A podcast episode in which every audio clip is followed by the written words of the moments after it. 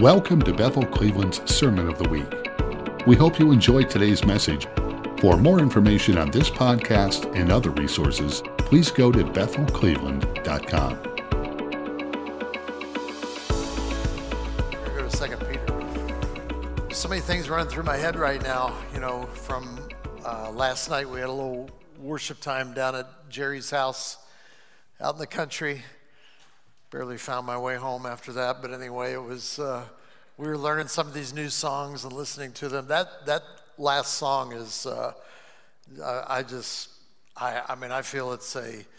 It's a. It's a mantra for a revolution in the spirit. I could see thousands of people singing that in the days ahead. Write your name on my heart.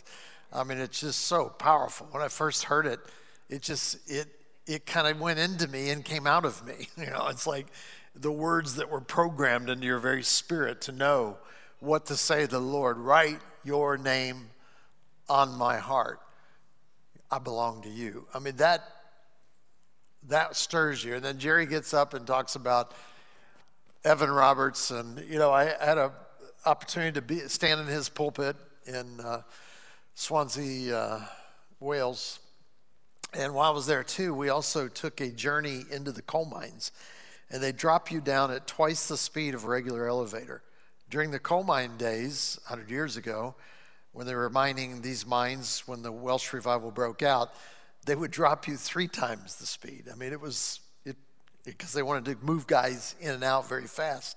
And I learned so much through it because these were rugged men they had children working in those coal mines 200 feet down as early as five years, guarding uh, the doors that, that kept, uh, if a fire broke out, it would snuff it out, keep it from moving to other places. Five year olds were doing that. And in fact, that revival provoked child labor laws to come into place in England and really touched laws all around the world. I mean, revival is a, I, you know, seed, seed planting seems uneventful Harvest is eventful because you're hungry.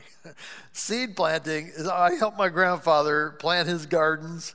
I didn't like it, I got to tell you, but I got a lot of memories out of it. And he showed me, he'd put a little hole in the ground, he'd give me three seeds, put three seeds in there because two of them may not make it. One will be strong, it'll break through. You know, he gave me all these lessons, you know.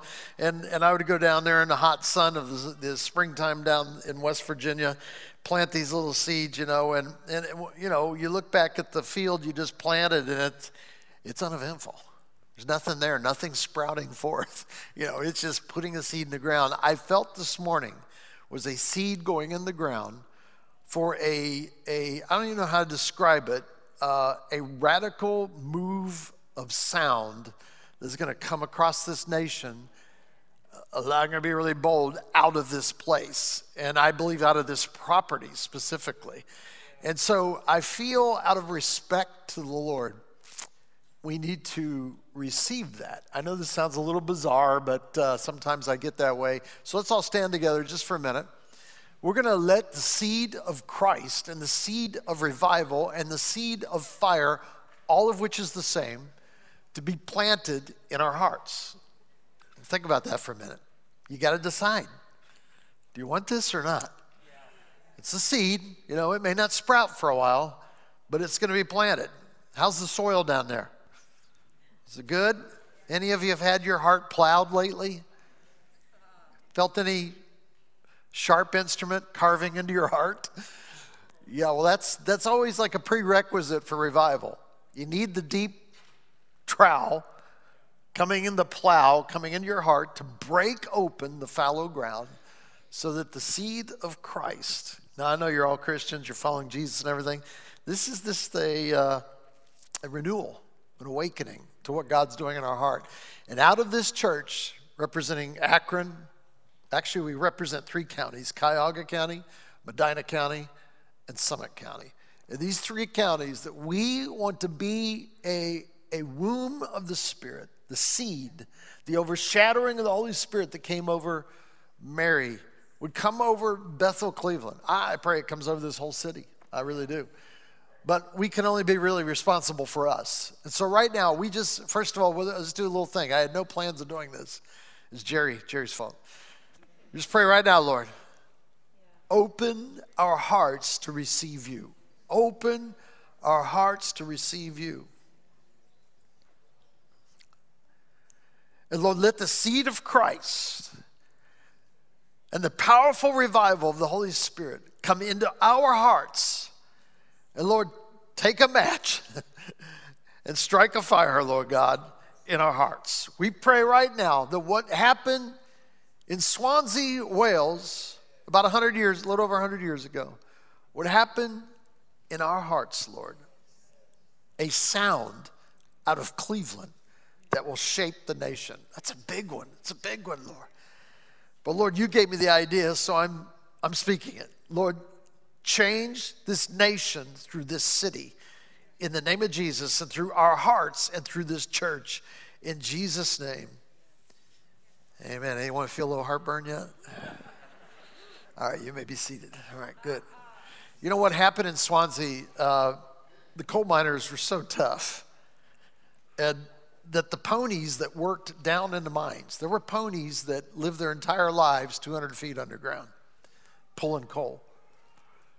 And they would never take them out because they used to do that. And when you take a pony out of the ground that's been down there for 200 years and they get in the field, they don't know what to do. And all of a sudden, it's like something hits them. I met some of these ponies when I was there.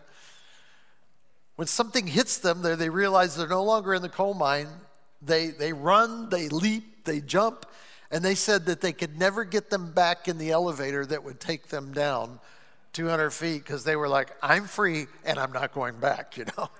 The coal miners who got touched by this revival were some of the toughest men in the world.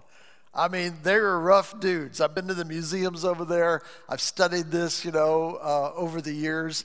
And they were so impacted. It's funny, the ponies, they couldn't get the ponies 200 feet under the ground to respond to them because they were the ponies were used to being cursed at in order to move and these guys weren't cursing anymore.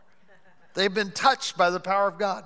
In fact they said 120 years ago you could put your ear over to the the channel that went down the, the shaft that went down deep into the ground. I went down there and they, they turned the lights out just to show us what it was like down there and you cannot see your hand three inches in front of your face, you know.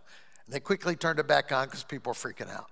But uh, down there, they said that you could stand over the shaft of the mine and hear coming up 200 feet out of the ground, a mighty fortress is our God. A bulwark never failing. And choirs of miners would just sing to the glory of God because they've been radically touched by a 19 year old. That's how old Evan Roberts was 19 years old. And they touched the nations around the world within a two year period. It just, boom, was a flash flood, went all over the world and affected every one of us this day. There's a little bit of that revival in every person that receives Jesus Christ right now in this time because it was only 110 years ago.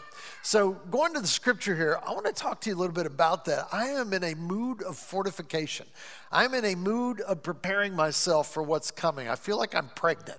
Uh, sometimes I look like it too. I feel like I'm pregnant. I feel like I'm pregnant. I feel like that there's there's something that's been put into me that I I, I didn't expect. I told you this a couple weeks ago, and I'll, I'll just tell you again because I forgot it, so you probably did too. But it was about a month ago or six weeks ago, somewhere around there. So clearly, the Lord told me because I'm in a legacy phase right now in my life. I'm not leaving, I'm not retiring, but I'm, I'm looking to the next phase of my life. And we're, we're working in the church to figure out legacy plans. You know, who, who is the next generation that's rising up? You know, to lead this church, to take it to what God has for it. So we're, we're seriously looking at all that stuff. And so in my mind, you know, I'm standing in a threshold, in a doorway between my past and my future. And, and again, I'm not leaving, I'm staying here, but, but I'll be the old man in the front row for a long time.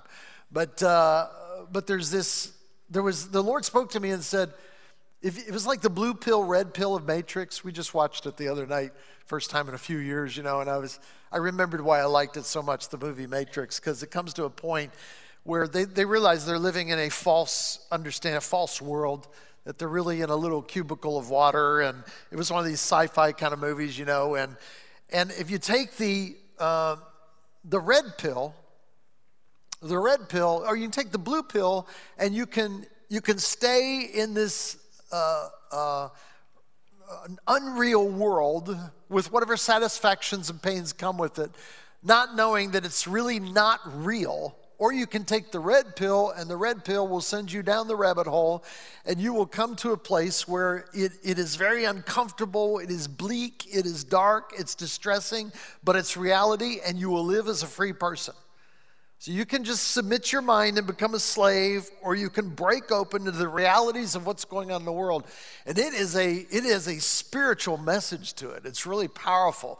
I don't recommend. I mean, I'm not recommending the movie. There is some swearing in there, and some people are very sensitive if that reaches their ears and things like that. But it is it is a movie that that whether they knew it or not had a prophetic message in it toward the culture at the time. And so there's a breakout moment where people are going to realize I have been confined too long and it's time to break out. That breakout will create ripples across the nation. I believe that this city is one of those places. It's been prophesied over this state for at least three decades that Ohio would be a place of refuge. On this property, people have come on here multiple times and seen thousands of people on this property, some in tents some of them young people trying to get over the fence from the freeway. Bob Jones saw that. I mean, it was just, they, Bob Jones said this is Jacob's field, you know, and that, that this would be the place of the upward and downward motions of, the, of Jacob's ladder. Our architect, without even telling me and, and not even knowing that, added four ladders in this building on each corner on the outside. You can see them on your way out, which were Jacob's ladders. In fact, I stood there with the architect and said, Oh, you put Jacob's ladder. He goes, What are you talking about? Uh, and he's, I said, Right there. you designed that. And he goes, Oh, it was just a little architectural you know, design I put on the building. I said, Well, it's a ladder, and there's four of them. So angels are ascending, angels are descending. We always joke that angels sit on, that's their seat up there uh, on, the, on the left there. And, uh, uh, they've been sightings of them here. So you say, this, you know, if you're a first time visitor right now, you're saying, is there an easy way we can get out right now? Look, I'm not weird. I'm not weird. But when you get into this God thing and begin to follow Jesus, you realize there's another reality. And it's really the real world. And we're living in this world and things are happening, but there's a whole other thing going on out there, both good and evil, as it's fighting against one another. And you are a key player set on that that chessboard and there's moves that God calls you to make and preparations he's calling you to do for what not just what's happening right now but for, but for what's about to come. You've got to be ready. That's why the disciples were called disciples. Disciple is the core word, the root word for discipline. They were learners. They were following Jesus. They were learning his ways. In America, we've kind of lost that a little bit. We've lost that. I mean, we get the following part. Oh, yeah, I like Jesus, you know, like the guy I talked about a few weeks ago, that I like, he fits into my understanding. And, you know, I got a little bit of Buddhism, and a little bit of Hinduism, a little bit of Jesusism, and all the other isms out there, and I pull it together into a little religion I'm comfortable with. That is very popular in America right now. Meanwhile, Christians, they've been eroded by the culture very, sometimes very slowly, sometimes very rapidly. And the true essence, authenticity in Christianity is being lost right now in America. It really is. We can see it in the polls. I'm going to read some in just a minute. But I want you to read scripture here with me because I want to call us to a higher place. And by the way, I am speaking in the mirror. I'm calling Steve Witt to a higher place. When, when six weeks ago, when I stood in that doorway on the threshold, and I looked to a future and thought, you know, I can just kind of cruise my way out of this now. You know, I can I could retire, I could do something a little different, I could stay in the church and we could kind of just do this or whatever and just kind of cruise through life. And I, I, I was in a prayerful mode mode at that point, and I felt the Lord speak to me and say, You can do that. It's like I give you permission to do that. I was like, all right, all right. You know, and then he says, but look back. And I look back and it's like, oh my gosh. I mean, when you've been a pastor for 42 years, I have some stories individual stories, corporate stories, citywide stories, I mean, I've seen things in our nation, seen things in our state, seen things in our city, seen things in my life and my churches that I've pastored over the years. I've, been convicted and shaped and molded in my own life in so many ways, and still here I am at 64 looking back saying, so much I do not understand. There's so much I do not know. And so looking back at that is like, oh, wow, oh, yeah, oh, yeah. Oh. And the Lord said, and if you choose that, I'm okay with that too. And you know, when the Lord tells you that, it's almost a trick question. I mean, yeah, I get it. He's, you know, he invite me to move ahead in, the, in greater comfort and just enjoying. And there's nothing wrong with that, actually. There's really nothing wrong. But in my heart, I'm an activist. In my heart, I'm a revolutionary. In my heart, I think we finally come to the place that demands radical Christianity. And so I want to be a radical. I don't care if I'm leading.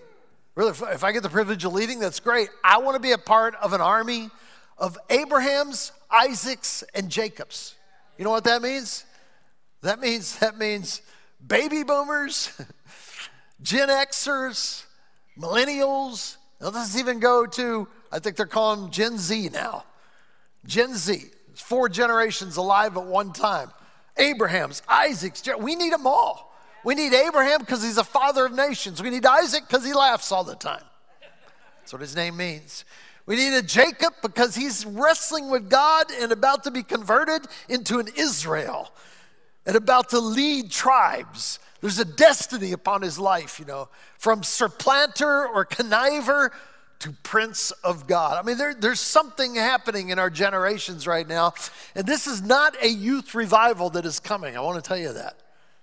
It is a generational revival that is coming and old men and old women, whatever age that is, old men and old women will be beside middle-aged men, middle-aged women, and and young men and young women and even children will be involved in this. I am so excited about this, and it's about to be caught up. And today I was feeling a wisp of it, a wisp of it. I mean, it was just like a bird flying by your head, you know, just, just a little wisp like that. And it's enough for me to catch on and say, I want that seed in my heart. And so I want to tell you how to do that today because there is something about preparation right now as I'm going through this series on spiritual rhythms. It is so necessary that we learn rhythms in our lives. And I know I'm, I'm trying to be as blatantly open as possible on this. There is, I believe, a deception in the American church right now against spiritual disciplines and against spiritual rhythms. The whole move of the Spirit inadvertently created something of a thought in people's minds. I don't have to do anything. I just kind of go along with the flow and just follow Jesus and see whatever he's got. That's just not what Jesus had in mind. Jesus always had in mind a partnership. If not, he would have created robots and not people. AI, why didn't he go with that? They're going to do everything he asks them to do. They're going to worship when he says worship. They're going to bow down when he says bow down. They're going to move forward when he says move forward. But people don't do that. You ever notice that? Any of you married? Any of you have children? And so you are getting control over your life. I said this all the time, I still believe it. This is your promised land. you got to take I got to take over Steve. I got to give it, forget everybody else. I got my own challenges here. I got my own giants. There's, there's, there's lions and bears in here. And there's Goliaths in here that need to come down because I'm possessing everything that God called me to be. It's taken a lifetime to do it. I don't think you ever get over that. It's the what's the asymptote? What is it? The where you come near but neither never touch. Really, on this side of heaven, that's exactly what it is. You're coming closer and closer. That's why we pursue the perfection of Jesus Christ. Have you ever read those verses and you think, when will I be perfect? Well, in your spirit, you're perfected before the Lord, but the rest of you is not there. And so it's a lifetime. It's the pursuit, is the call of God. I can see it. I'm getting closer. Whew. You know, I, am coming back around. I'm coming back around. It's an orbit of, of heaven. I'm coming back around. You're getting closer. You will only hit that when you walk through the gates of whatever God has promised for us, that eternal bliss with Him as He's ruling over nations and empires and so forth and so on, we will be with Him at His side. We stand there positionally right now before the Lord. So open your Bibles because I want to look at this uh, just for a few minutes that I have left. I shouldn't have gone that deep into that, but uh, Second Peter chapter one, uh, I want to unpack this idea here for a minute that I have called personally. I came up with this about, I don't know, 10, 20 years ago, something like that. I wrote it in my journals, you know, and I just get, it was a, it was a word I felt the Lord gave me. I didn't understand it. Uh, uh, and, and, it speaks to a, uh, um, it, sp- it speaks to the forming of the soul. Uh, and, the, and the word for, for soul is, is a, uh, a suke, a sucography, is kind of like the writings of uh, the writings that are on your soul. Sucography is the, the, the understanding that I am a triune being. I am spirit, soul, and body. And the soul, traditionally and even scripturally, is backed up by understanding. A lot of great people have talked about this over the years. I don't want to go too deep into it right now, but it's your mind, your will, and your emotions. It's interesting because when you were born again in your spirit, in the core of your eternal being, you were born from above. And the intention of heaven, and you can read it once you get this in your head, you can see it all through scripture.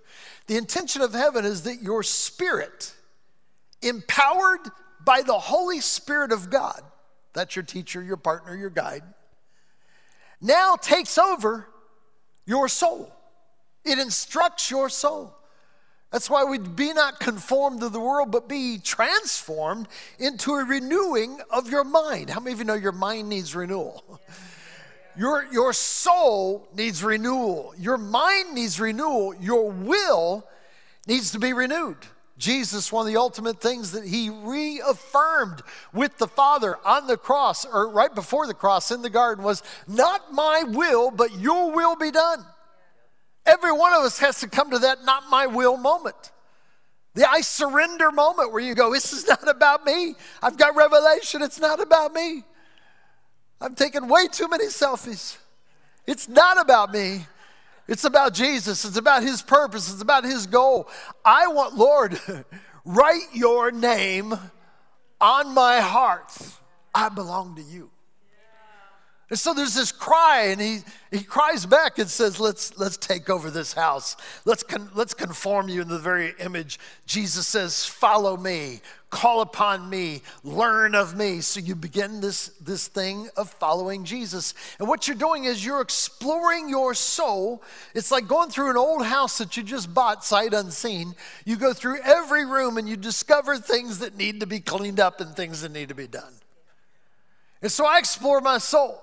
I believe Jesus explored his soul because Jesus was in spiritual rhythms. I'm going to show you some of his rhythms in a minute. He was in a rhythm in his life that prepared was preparing his soul for whatever he faced in his life. And so when he was on the cross, he was rejected by all. He was standing alone totally. He had already been there. He'd already been there in his soul. He dealt with, he fortified his soul that when he was on the cross, he could stand. I mean, this is demonstrated in so many ways, you know, whether it's the seed that goes into the ground, I was talking about earlier, that there's things already, there's stuff that's going to happen to that seed to try to prevent it from being viable. You know, the, the heat's going to come out when it sprouts and burn that little sprout. It's a picture of difficulties and challenges in your life when the heat comes on, you know. So you sprout out. You see it happen to a lot of young believers that are new in the Lord. They don't yet have the undergirding of Christ in them and the power. They have not, I'm not saying that Christ isn't in them, He's in them. But the power of understanding what's actually their inheritance and what they're called into, they have not activated in some way. It's kind of like you get a credit card in the mail, you know, you have to call a number to activate it. Well, there's things you need to do to activate what's in your life and the potential of transforming you so that you can move in what God's called you to move in. And so you explore your soul. When I went through, I've been through many things in my life. Most difficult challenges have been physical. And, and the physical challenges were, were immense. And when I got to those places where it was, you know, your, your world shrinks down to your bed, basically, when it's sickness, when your world shrinks down to your bed, or if it's financial, it may shrink down to your wallet, whatever you have in there. But when it shrinks down like that, you really do find out what's going on inside. And you find out it's, it's a great evaluation time. but in our culture right now, we, we slough that off. We go, I don't want to confess anything difficult. And, you know, I, am not really allowed to go through pain. And people don't go through pain if you're a believer. And Christ in me. They have all these verses to kind of condemn you out of the mode. But the truth is, sometimes you go through valleys of shadow of death so that you can measure where you are in your soul. The pandemic was a measuring of our soul. I don't know how you did. I did kind of okay some days and not okay others. I mean, some days you just get up and it's, it's kind of bad. I got up the other morning because my phone buzzed. I got up, looked at my phone, and it's pretty bad when facial recognition does not recognize you. I had to kind of sit up, comb my hair a little bit, put it back up there again. Check. Okay. I'm who I think I am and who my phone thinks I am. So you want to be recognized. I never knew you. you want to be able to enter into the fullness of what God has. And so you get up with passages like this. This is one of my favorite ones on this topic, 2 Peter chapter 1, verse 5. It's, it's what's called a moral ladder. Moral ladders were very popular in the first century. All types of different philosophers and thinkers had these moral ladders. You climb this ladder and you'll, you're going to be in bliss, you're going to be satisfied or whatever. Peter, Peter borrows on that idea, which is pretty interesting as a fisherman. He would borrow on an idea like this. And he actually suggests that there is a path we're supposed to walk, or better yet, there's a ladder we're supposed to climb into the purposes of God as we become spiritual people. And it says this in 2 Peter 1, verse 5. It says, But also for this reason, verse 5, for this reason, giving all diligence. And the Greek word, the Greek word here is basically where we get our phrase for uh, uh, per, personal energy. So you're yielding your personal energy to the Lord. That involves time, treasure. What's the other? Time, treasure, talents. Yes, thank you. Appreciate that. Time, treasure, and talents. You're yielding them to the Lord. You know, we have to ask questions during these times. Am I yielding the fullness to God that I've been called to yield? Am I willing to go forward through this door or backward into this door back here? And going forward in this case is not a bad thing. It's just, uh, I just want to continue to live in oblivion. Going back, which, by the way, that's what I decided is to go back. I said, you know what, I'm stepping back into the fray. I'm going to become a warrior. I'm going to fight against this cultural battle, which is really a spiritual battle going on in the United States right now. We are going to see our cities won for the Lord Jesus Christ. It might get worse before it gets better, but ultimately, I want to look 10 years into the future and say, where do I want America to be 10 years from now? Where do I want Cleveland to be 10 years from now? Where do I want to be 10 years from now? But most important, above everything else, is where do I want my grandchildren to be 10 years from now? I'm fighting for another generation. And so God's calling all of us. Abraham's, where are you, Abraham's and Sarah's out there? Raise, raise your hand at me. Come on, just don't be embarrassed. Just wait. Yeah, you're all old folks. Yeah, that's true. Where's the Isaacs out there? I don't know where the Isaacs were. Are they like 30 to 50 or something like that? I don't know. Where are you at out there? All right, a lot of Isaacs. We just bless that laughter anointing on you. Where are Jacobs? Jacobs. That's like, I guess, 30 and under. Jacobs, where are you? Okay, you're really Israel. You're wrestling with God right now. You're going to win this thing, and you're going to come out on the other side. In fact, raise your hand again. I see, I know some of you. Yeah, yeah, yeah, yeah, yeah. Yeah, God's God's doing some amazing things. That row back there, especially, uh, there's something powerful about your even the relation, your tribe. There's a tribal thing going on there with a bunch of people that hang out together. And the Lord's saying, there's a purpose written in the DNA of that tribe that you haven't even, you don't even know yet, that's about to be understood. And I think when we sang that song, Write, was it Jay, Write Your Name on My Heart? Somehow that, that flew by you. You felt like, hey, I felt something on that song. I belong to you. There's a pursuit right now that he's putting in your heart. And as you pursue that, you're going to find amazing, open, ancient gates opening up and the devouring and the, the, the suppression of evil and the exalting of the Lord Jesus Christ. So we just bless that group right there in Jesus' name. Anyway, back to, yeah, back to the uh, scripture. It says, giving all diligence. That's me. We, we yield. We, we are yielding our lives. I, I feel so, you know, sometimes I feel uh, hindered by political correctness, and I try to break through it when I can. But I, I feel because it's been pumped so much time, I feel the pressures of cancel culture, especially when we're on, on live stream like this. I just want you to know I'm committing to break through that. I really am. Because I, I, can feel it in my own life. Because it, it's, it's, it's uh, framed in, in words that are actually almost religious and almost Christian like, but, but the outcome of it is not Jesus. And so we're in a time right now where we have to be as wise as serpents and harmless as doves as we navigate through this cultural time. So Peter looks ahead to now, I believe, and he says, Look, giving all diligence, add. Now, this is key because the add in the Greek is inferred all throughout. You'll see it in a minute, all throughout this passage, add. So, in other words, put this on, add this to your life. He's actually telling you right now in a culture, in a Christian culture that barely believes that anyone should tell you to do anything, that you should add anything on. You have everything in Christ. We all understand that, right? We have everything in Christ, but we do not access everything in Christ. And the accessing of those things in Christ involves you yielding your life fully to Jesus Christ. When you do, you access things in Jesus Christ. Why do people seem to access greater things in Christ? Because they've yielded their life. They really have. Are they perfect people? No.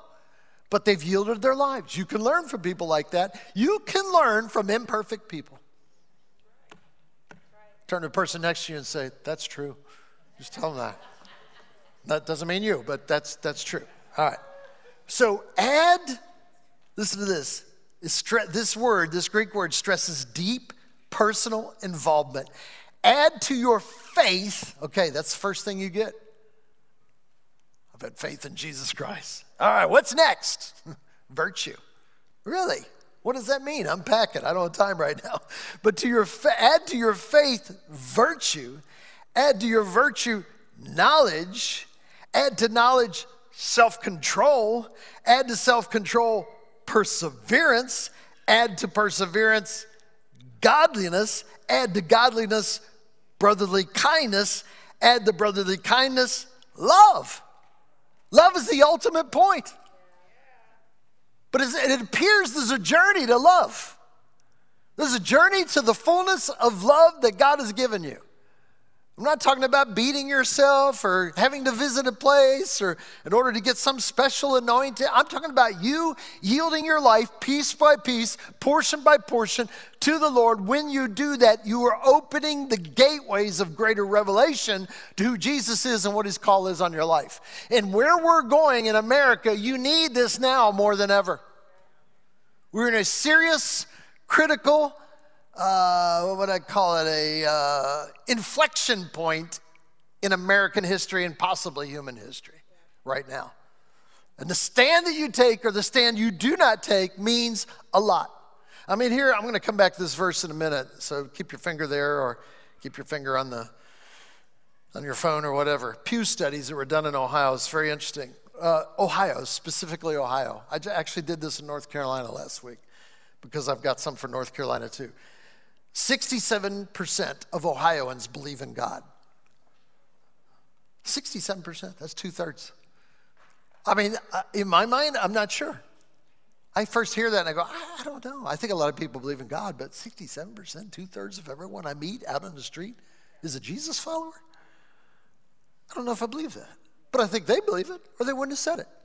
So 67 people that were interviewed said they believed in God. Their attendance at religious services, oh, okay, that's 38%. So it starts dropping. You go, well, that's not a problem. I mean, universal church, churches worldwide, you can do whatever you want. I, I understand all that. I've heard that for 40 years. I get it. I understand what you're saying. But there's something about when you yield yourself to a committed group of people that are hard to like at times. This involves every one of us in the room. when you yield yourself, there's something about the action of surrendering to serve your brother and sister in an environment where you're supposed to love one another. That's what the church is about. You know, we, we demonstrate how to love one another. It doesn't always happen that way. I, I've been in churches my whole life. It doesn't always happen that way. There's a lot of sheep bite, and shepherds do too. it goes both ways. People go, well, shepherds do this. And I go, you know, I have been bit by more sheep than shepherds in my life. Maybe because there's more sheep than shepherds. I don't know. So so I get, I get the imperfections of the church, but it's Jesus' girlfriend. It's Jesus' future bride. It's, you know, you, you gotta, you say, that person, that, yeah, yeah, it is. I know, I know, I know, I know. You're perfect, but that person is just, has not entered into that realm yet, you know. So have mercy on them. Out of your, out of your, your glory, your personal glory, love on them as an individual as to maybe you can lift them up. What we find out is, is when, when you surrender yourself to others that are following Jesus also, it changes your soul. It softens your will, it softens your emotions. When you hear the stories of people that are sitting right next to you, it changes you. It's one of the key reasons the Lord designed this thing the way He did. We're supposed to get things worked out in here so that when you go out there, You've got the assurance of what happens in here as you go out there. You are armed by relationship with imperfect people. That's why we need to solve problems in here. People don't want to solve problems in churches, they don't. They say, well, I don't know, it's none of your business. And they have all these reasons why you shouldn't do it. But when you read scripture, actually, there's God given authority that's been given in churches. There are ways that things need to be done. I mean, even if you have an ought against somebody else, an old King James word, you're supposed to go to that person. I'm not going to go to that person. I'm not going to let him know that I thought that. I, you know, I got, I'm, I'm over it. I was very angry, now I'm not. It's like, okay. But still, I think you should go. Why would I do that? Because Jesus said in Matthew 18, you need to go to them. I'm not sure in the Greek that's really what he was saying. No, I've looked at the Greek. It's what he was saying. Well, how does that really apply? I mean, we have all these reasons to dance around non change, but God is after you. God is after me in all the love, most loving ways. It's, it's like giving a, a cat a bath. The cat never is convinced that you love them. That's why they clean themselves. Back off, human. I don't need you. I'll use my paw to clean my back. You're like, you need a bath. And we're going to have a bath if you're going to live in the house. And so you give them a bath. I mean, they freak out. I mean, the cats are totally, they, they have extraordinary wills. So we go to belief in God is 67, attendance at religious services 38, participation in a religious group is 25% of Ohio. 25% of Ohio, some do like their, you know, regular attendance kind of a thing, but as far as really participating in a group, 25%. Seldom to never, 58%. Sources for guidance on right and wrong in Ohio 33% of people rely on religion as their guidance. And by religion, they mean uh, a God belief. So 33%, even though we have 67% of believers in the state, only 33%, when faced with something that demands a right or wrong decision, do they uh, go to God for it. What's the number one thing they go to? Common sense. Common sense is a God over God. Belief in the absolute. How many believe in the absolute? How many believe there is a God? How many believe that, that there are absolutes that, you know, gravity or something? I don't know. Uh, there are absolutes, 32%. Uh, how many of you go for circumstantial rather than absolute? 66%. There's an absolute. I mean, it depends on if I know the person and I like them. If I don't know them and I don't like them, that's wrong. Yeah. But if I like them and I know them, oh, yeah, but you know what? They're, they're, they're okay. I know them well, you know, they're, they're, it's fine. It doesn't matter. They burnt the house down. It, you know, it, they, it was just a moment they were having. And I, you know, and, and they got upset at their spouse or their kids and yelled at them, screamed at them. You know, they're really not that kind of person. Wait, then the Bible says, out of the abundance of the heart, the mouth speaks. Oh, you mean it's inside of them? Yeah. But 66% of the people say, I'd rather go that way than believe in an absolute in Ohio. Not West Virginia, not Pennsylvania, Ohio. Read scripture one time a week. 36 Ohioans, 36% of Ohioans read scripture at least one time a week. One time a week. Seldom never, 46%. Now, when you, this, the dig down is not to bring condemnation. The dig down is to say this is the state of American Christianity. That's why we do not know the word. And so when something comes up in culture we don't understand, we have no absolute to apply to it because, well, yeah, it says it in the Word of God, but it's kind of an ancient text. And I don't know, what, didn't Jesus kind of eliminate all that stuff? Someone told me the other day that the Torah is not relative anymore. The Torah is always relative. Relevant, I'm sorry. Yes, thank you for my person to help me in the front row, Cindy. Yeah, it's relevant. It's, it's a relevant thing to, to believe in the, the Torah is the core of what springs out in the New Testament. You can't just read the New Testament. You've got to read the Old Testament. The Old Testament typically is about the Jews and their journey. In the New Testament, you're called a Jew, and you're supposed to be in alignment with what's been walking, walked through in the Old Testament out of deliverance into your promised land and all the challenges and wanderings in the middle. It's part of what God's called us to do a forming and a shaping of the core of who we are. Let's all stand together if we could. Sorry, I ran out of time.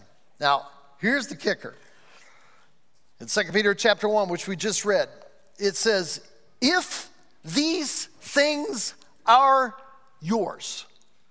Well, uh, uh, but I thought I had everything in Jesus Christ. Well, you have it, but this is an activation of what you have. So, you know, the virtue thing, the faith thing, the virtue thing, all the way up through, you know, the godliness, it, it, culminating in love. It's the ultimate goal of the Spirit of God is love. Love never fails. Love covers a multitude of sin. So that's the journey we're all on. I don't know where you are. I, I think I know where I am, and I'm, you know, sometimes I, it's snakes and ladders. You know, it's it's up and it's down, it's up and it's down. But we, you know, we're asymptote. We're getting closer and closer. We're pursuing perfection through Jesus Christ. It says this: If these things are not yours, now listen to this because this is important, and abounding in you. This is Peter writing it. Peter of all guys knew what this was about. If these things are not yours and, and abounding, you will be neither uh, or yours if these things are yours i'm sorry are yours and abound you will be neither barren nor unfruitful. Barren means idle lazy unfruitful means not yielding what it ought to yield. So as you pursue these things there's an open door of abundance and fruitfulness that comes in your life. I have had Christian friends that don't even want to talk about fruit. God's not interested in fruit. Of course, He is.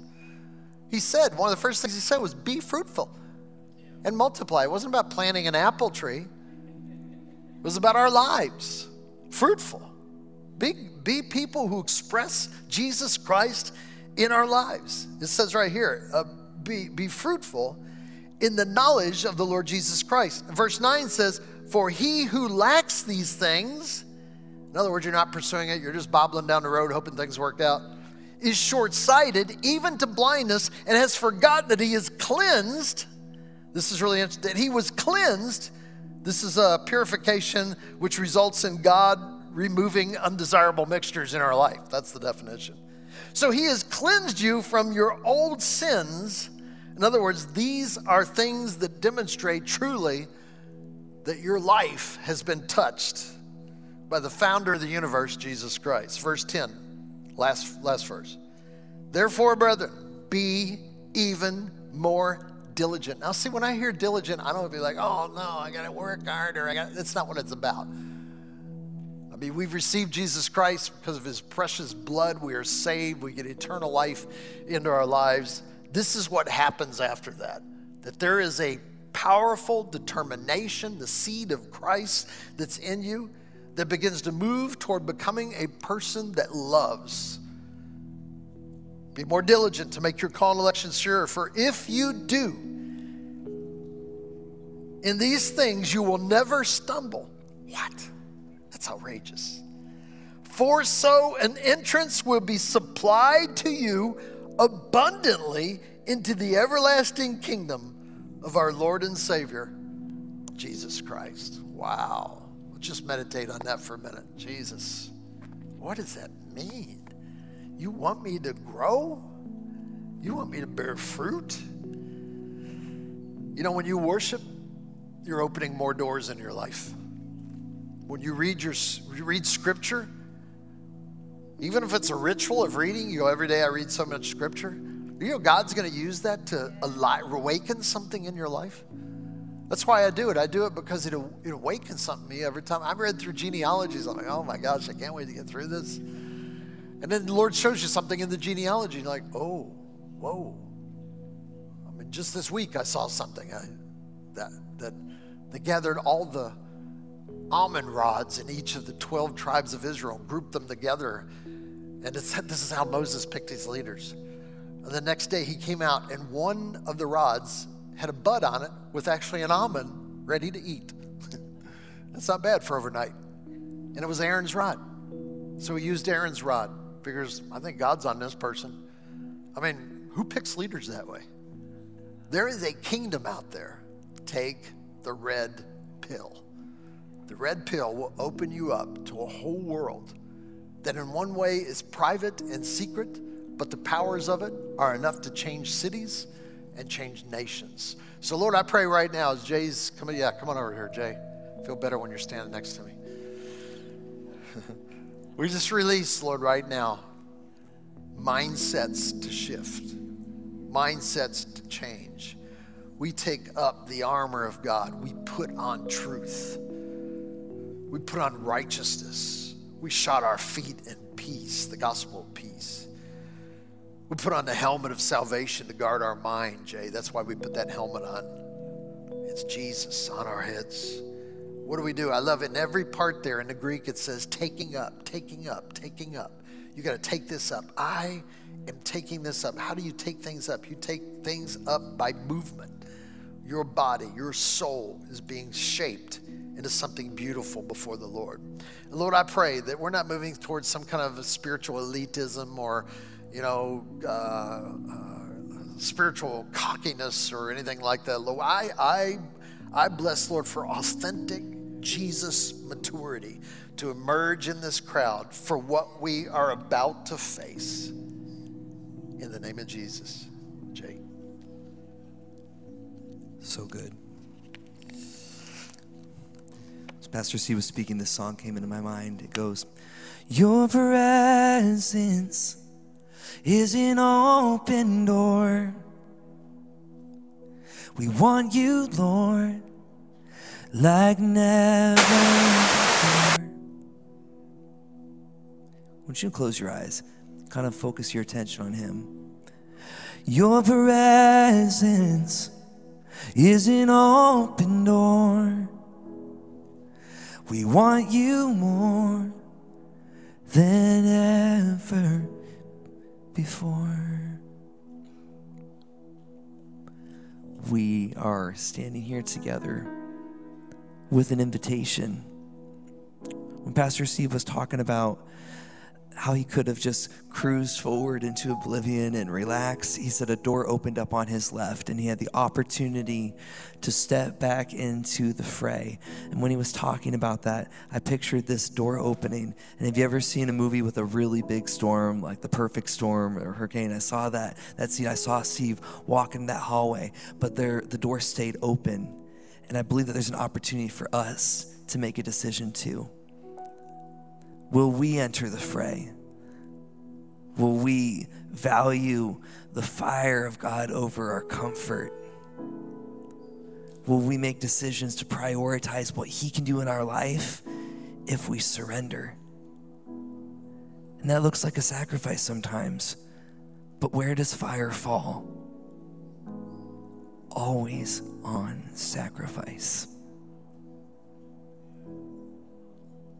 Isn't it amazing? It is so simple.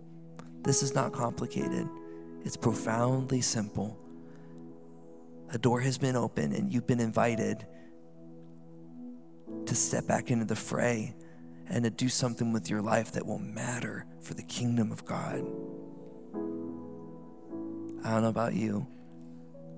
I'm putting on my coat, my hat, whatever. I got to get together. And I want to go through that door. Yeah.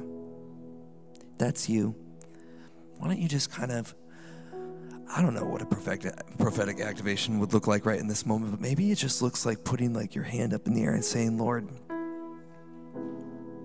hmm. That's you. I want to walk through that door. I just want to pray over you, those people in the room and online. We want to step through the door. God, whatever that looks like, as long as you are the one who is leading, we are in it. So, Father, anything that's held us back, anything in our life that, any comfort, any weight that's been holding us in one place. It reminds me of the rich young ruler. I mean, Jesus didn't just invite everyone to follow him, but he did. He invited this rich young ruler to follow him and he told him to sell everything he had and he thought that the price tag was too high and he didn't go. But i often wonder what would his life have looked like if he had said yes i will sell it all would we be reading about him in the new testament today outside of that moment? Some of us here today you're in that spot. You're in the hallway and you're feeling the wind start to fill those sails of your spirit and there's a sense in your heart that if you were to step forward into this that there would be some kind of release that your life would start to look different. But along with that it starts to feel like fear because fear and faith sometimes feel similar when they come in at the onset but the application's different right? So today lord we surrender if you want to give your heart to Jesus right now, why don't you just put your hand up in the air? If you've never given it before, if you want to give it now, you're entering the fray, not just to kind of walk into the storm and make a difference, but because you want to know this man called Jesus. Online, if that's you too. Father God, in Jesus' name, come into my heart. Write your name on my heart. God, that I would belong to you. That when, when anybody sees me in the world, when anybody comes into contact with me, that they would sense who I belong to. That they would almost see the name of Jesus written across our lives like a giant banner. And I invite you to come into my heart right now and do that, Jesus. Write your name on my heart that I may never be the same and I would always know that from this point on, I will forever belong to Jesus. Jesus' name, amen. If you prayed that prayer, I think we can get that slide up there, the I have decided slide. We would love for you to text your name and email to that number on the screen. We'd love to pray for you and follow up. But I'm just going to bless you. Is that okay? Is this good? Put your right hand up. I bless you, Bethel Cleveland. I bless you with supernatural courage and bravery. I bless you to start to hear not just the voice of the Lord, but his commands and his word that as you walk throughout your day-to-day life that you would feel a little gentle tap on your shoulder and a whisper in your ears the holy spirit begins to talk to you about your life and who you could be and where you could go. And i bless you to experience a greater level of his presence than you ever have before in the mighty name of Jesus. Everyone said, Amen. Thank you so much for joining us this week.